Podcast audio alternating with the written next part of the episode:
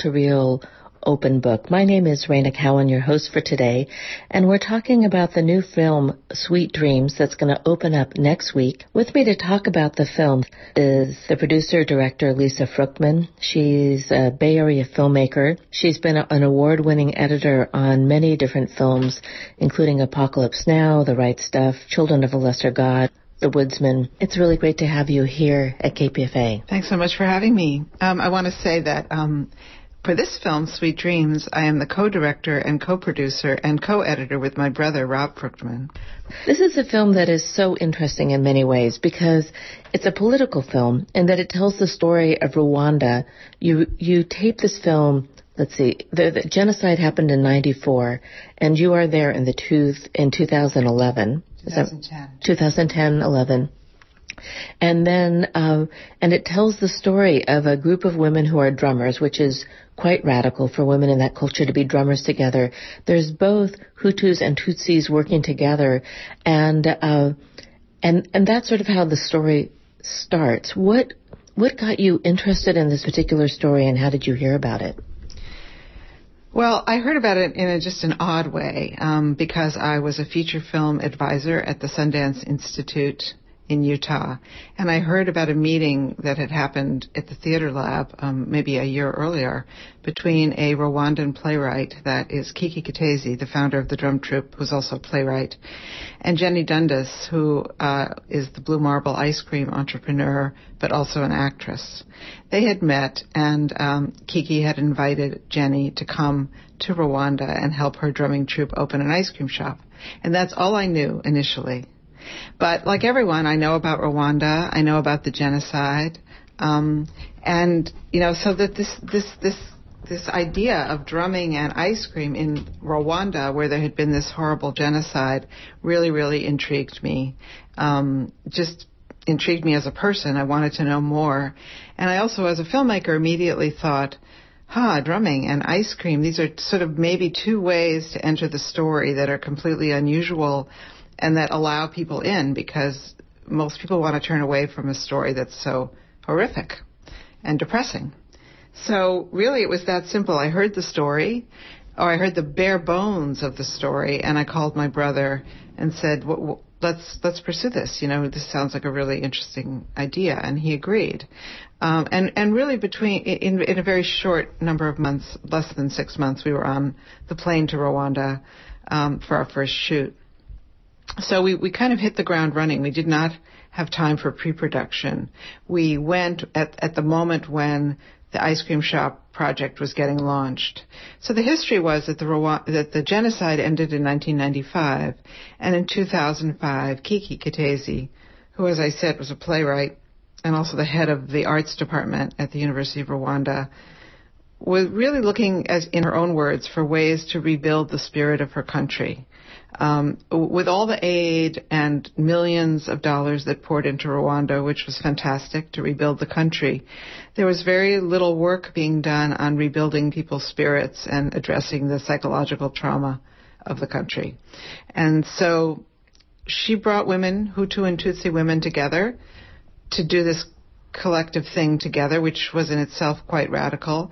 But even more radical was that drumming had been before then um, taboo or at least off limits to women. Um, and in, in, in inviting them to do something that was both healing and empowering for them, just the drum and the music, the art of it, she was also kicking open the box into new ideas. That was really part of it. She she didn't want to bring them together into a dance troupe, or she didn't want to start a basket weaving business. She didn't want to do the things that were traditionally open to women. She wanted to do things that were new unimagined because this is where the idea of dreaming comes in and why the movie is called Sweet Dreams and why the shop is called Sweet Dreams is it's about dreaming of new possibilities and when you dream of new possibilities you create new possibilities. Well, when you went there and you started meeting the women uh, and hearing their stories, there is an incredible rawness. You know, so here it is. You are there many years after the genocide. Uh, 17 years, 16 years, something like that. And yet everything feels incredibly raw. Did you expect that?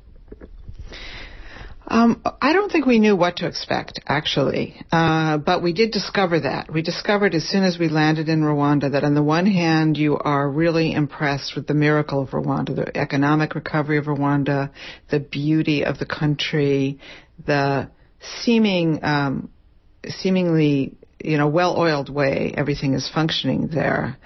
But pretty soon, you, you feel that the genocide is everywhere around you. I mean, it is physically everywhere around you and that there are memorials everywhere uh, in the countryside that are set up with skulls and bones and people go and they sit on these grounds. But if you really think about it, you know, 17 years, this is not a lot, long time. This is well within one generation. So as you look around, uh, if you're riding on a public bus and you look around, with the exception of very young children, you know that every single person on that bus uh, was touched. They are either survivors or they are children of perpetrators or they are of an age to have participated and you don't really know what they did.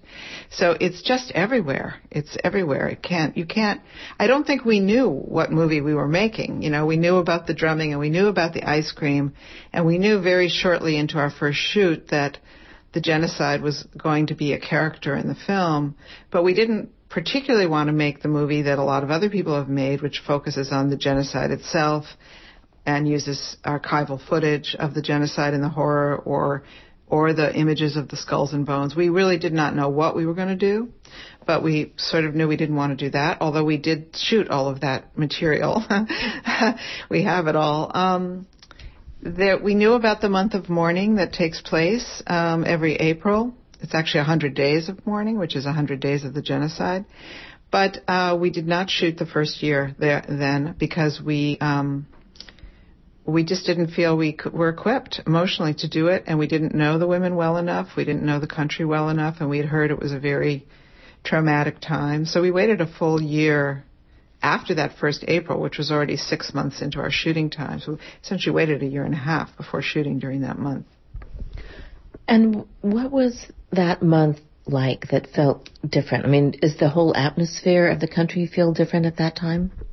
Yeah, the country is absolutely transformed in ways that we did not expect. I mean, we had been shooting there for a long time, and as you can see in the film, you know, we were witness to a lot of joy and humor, women's sense of humor and their strength and their resilience. And um, during this month, uh, the whole country kind of goes into a a depression. I mean, it's as if there's a, the country's painted with a gray wash. You know, um, all the vibrant color is gone, and uh, there isn't music playing. There isn't, you know, people are really, really turned inward in lots of ways, and you know, in addition to the kind of very emotional scenes we show in the film, there are lots of things happening during that month. There's, well, we show in the film the reburials, we show the stadium scene, but there are also things what we would call teach-ins. So a lot of gatherings in villages and conversations and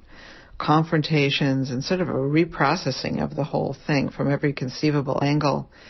And um, it, it's fairly amazing to to experience it but I think one of the things that's happening now in the country, as we now are coming up on the 20th commemoration this coming April, when we really hope to relaunch a community effort in showing the film because it's an important juncture, the 20th commemoration.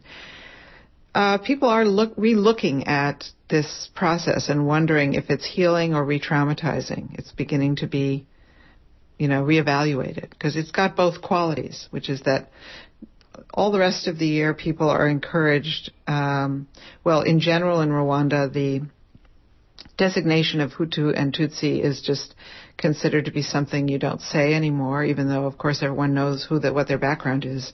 But but people are, are encouraged to identify as Rwandan and building the country together as Rwandans.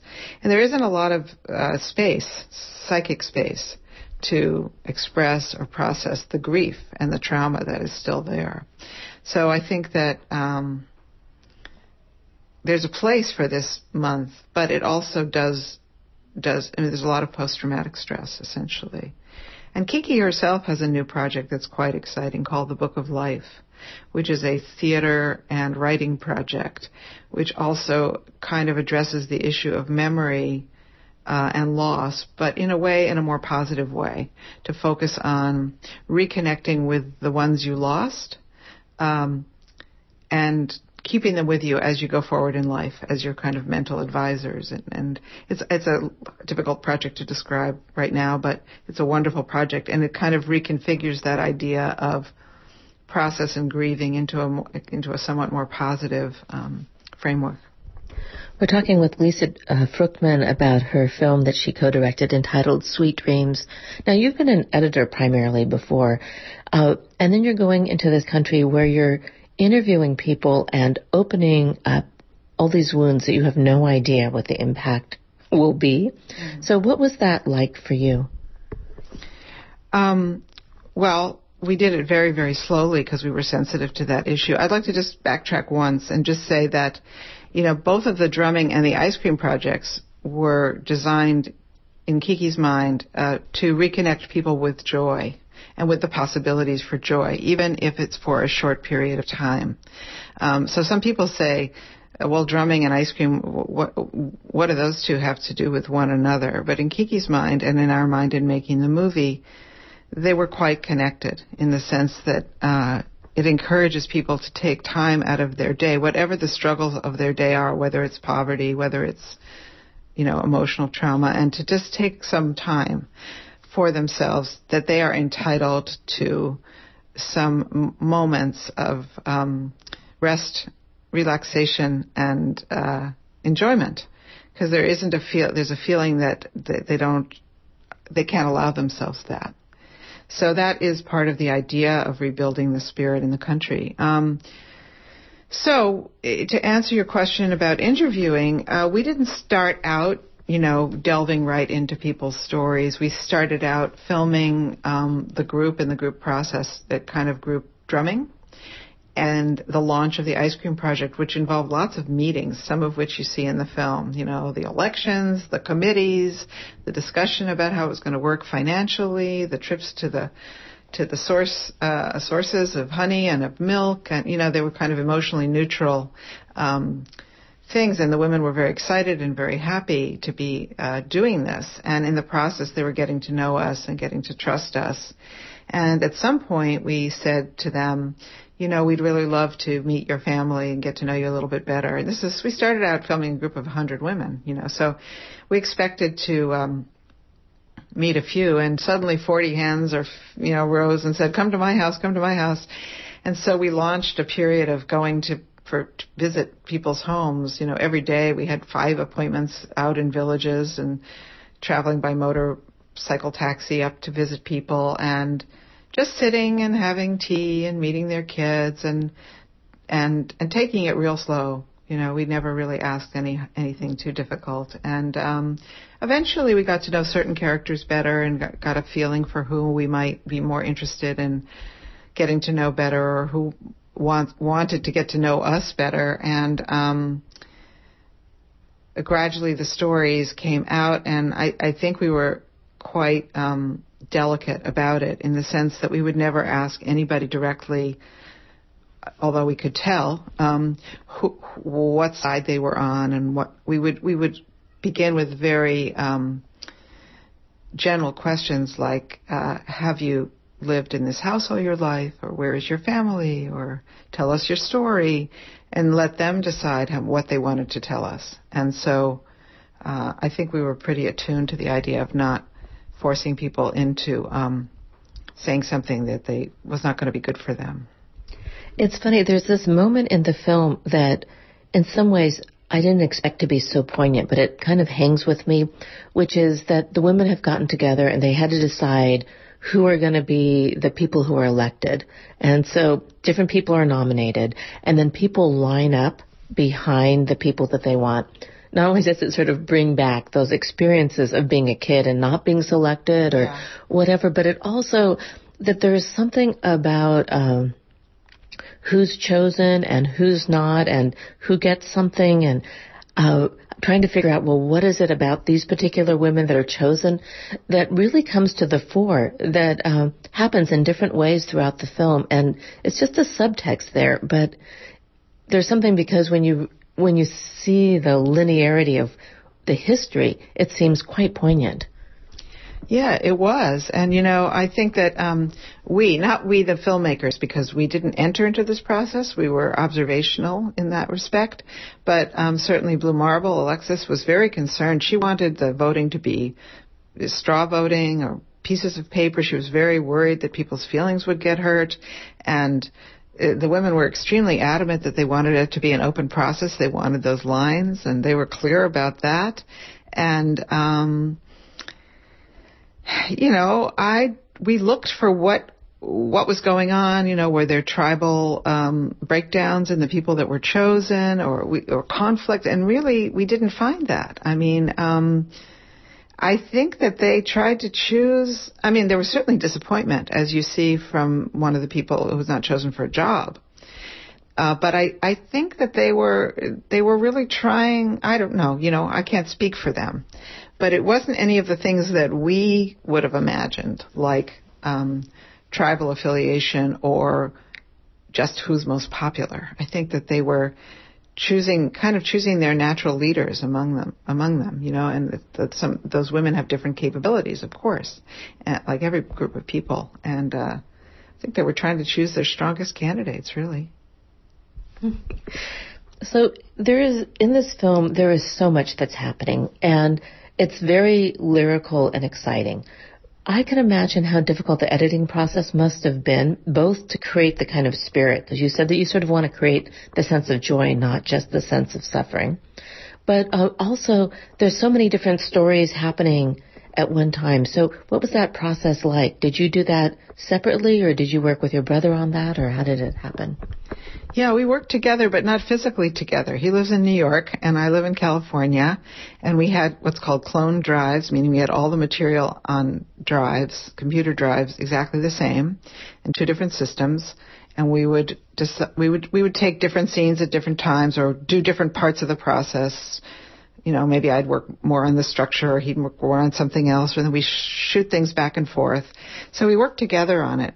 I have to say the editing process was extremely difficult, and we we we were shocked at how difficult it was. I've been editing a long, long time, and he's an experienced uh, ed- uh, filmmaker as well, and uh, you know, it was hard. We had these threads that were very that were linked and yet completely different in in tone. You know, the beauty and the excitement of the drumming, the whole narrative line of the of the ice cream shop, which had suspense in it, but it also had humor in it, and the whole women's financial empowerment piece and the training, and then we never really knew until deep into the editing process exactly how we were going to kind of integrate the genocide into the story and how you can have it in the story and then go back to the ice cream or back to the drumming. It, it was very complicated, and we uh, it took us you know, it took us longer than we expected, and uh, you know, we we wove it together. And there, as with any film, there could have been many structures and many different kind of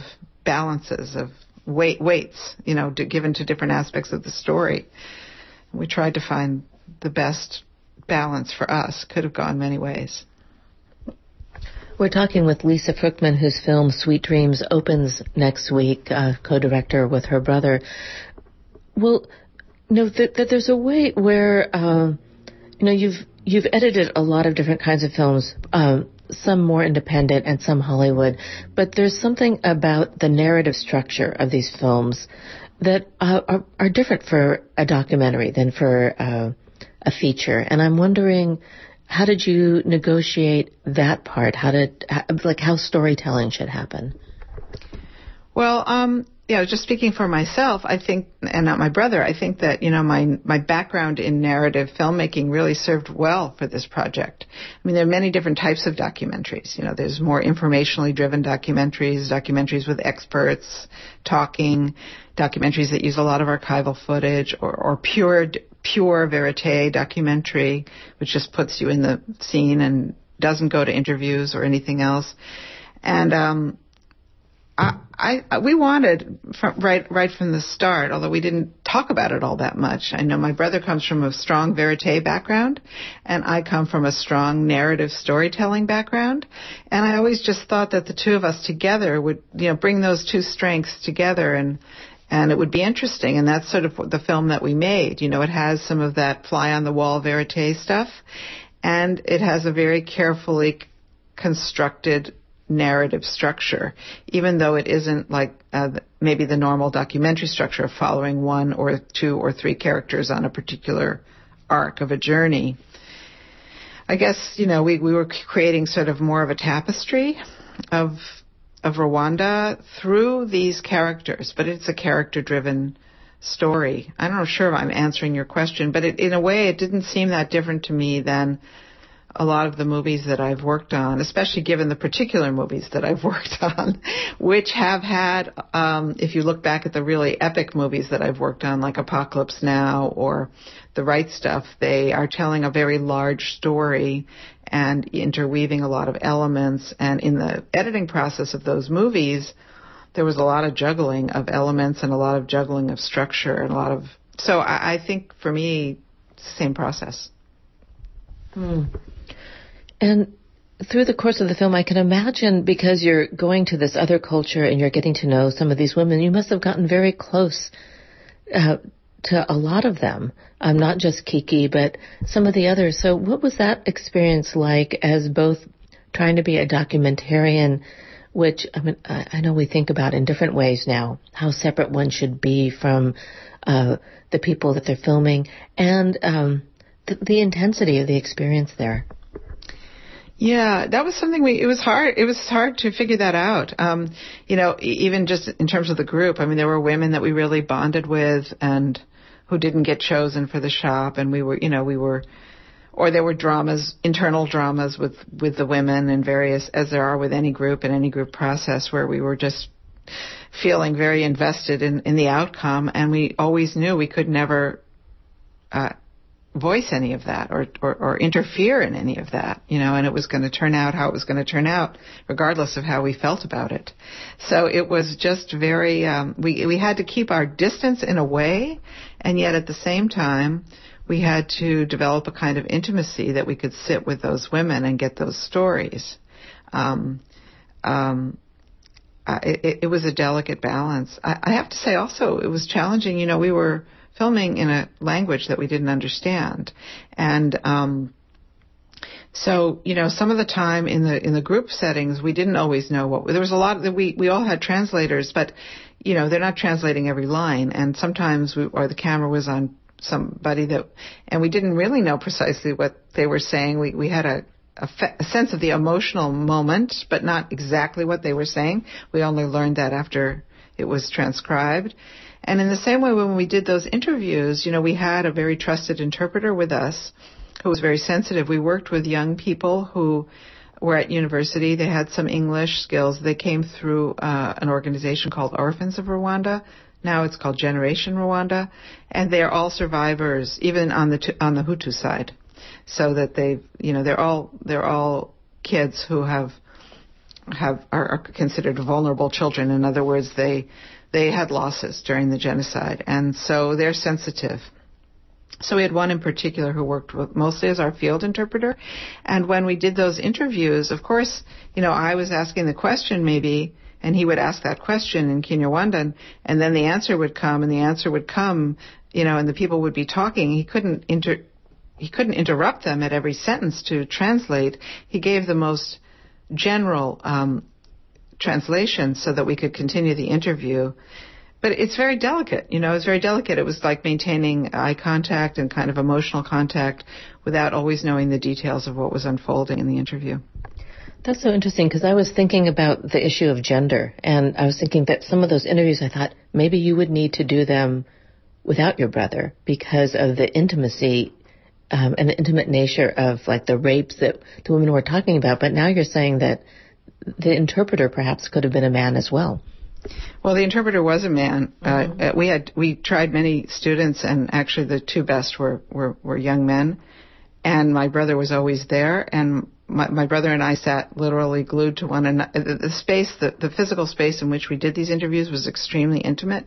The women live in tiny, tiny, tiny mud houses, and there was barely room for three people in the room we would be sitting sort of knee to knee. But my brother is very skilled at being um, uh, present and not present at the same time. You know, he's tall and blonde and six foot one, but somehow was able to feel, you know, not invisible. They all they all adored him actually. Um, so I have to say that the gender didn't matter. Um, it didn't matter. None of those things seemed to matter. The gender, me versus my brother. I mean, they they they they had different relationships with each of each of us because they just uh, thought he was so cute and it was different.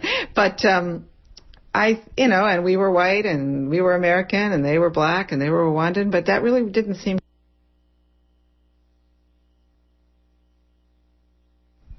So what happened when they all watched the film? Well, they haven't all watched the ah. film. We have had the great opportunity to have Kiki and a different. We've had we've had the opportunity to be with Kiki and three or four drummers on a number of occasions. We saw we opened the movie officially, although it wasn't quite done, but we debuted the movie in 2012 at the United Nations in New York in honor of the commemoration and Kiki was there, and that was the first time she saw the movie. It was terrifying, but she she loved it, really loved it. And um, then after that, they received a really important award in D.C., the Common Ground Award for um, Peace and Reconciliation, and four drummers came. Uh, and we were able to have them with us in New York and then in Amsterdam for screenings of the film. So those women saw it. And then again, the group was invited to England um, and some women saw it there. And now uh, I want to announce that they're coming here. Uh, as a result of the visibility of, given to them by the film, they've had these invitations. And the latest is to come to TED Women 2013. That's TED Talk being given in San Francisco, TED Women Conference, December 4th and 5th. And that's why we're opening Friday the 6th.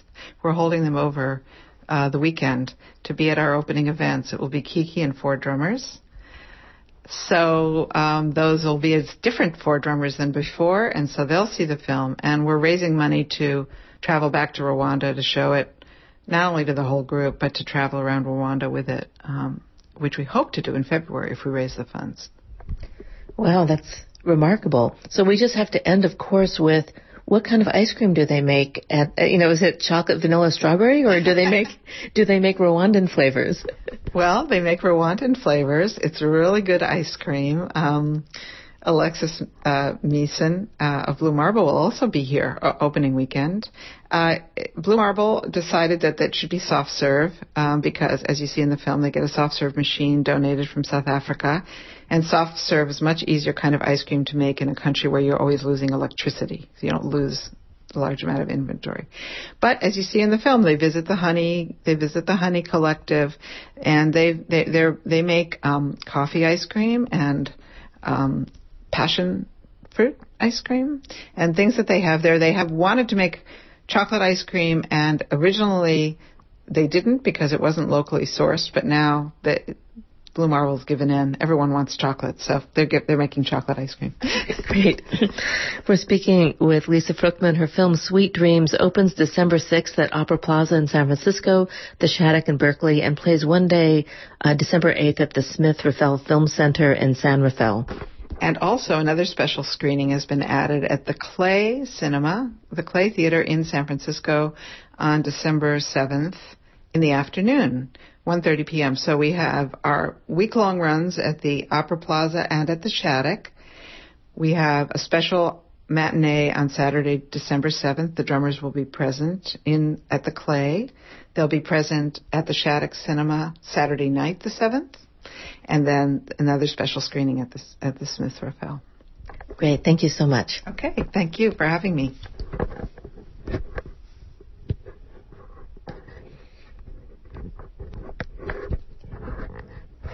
Well, you've listened to another edition of Cover to Cover Open Book, or as I like to say, Frame to Frame. My name is Raina Cowan, and I will be back next month for another episode. Thanks for listening.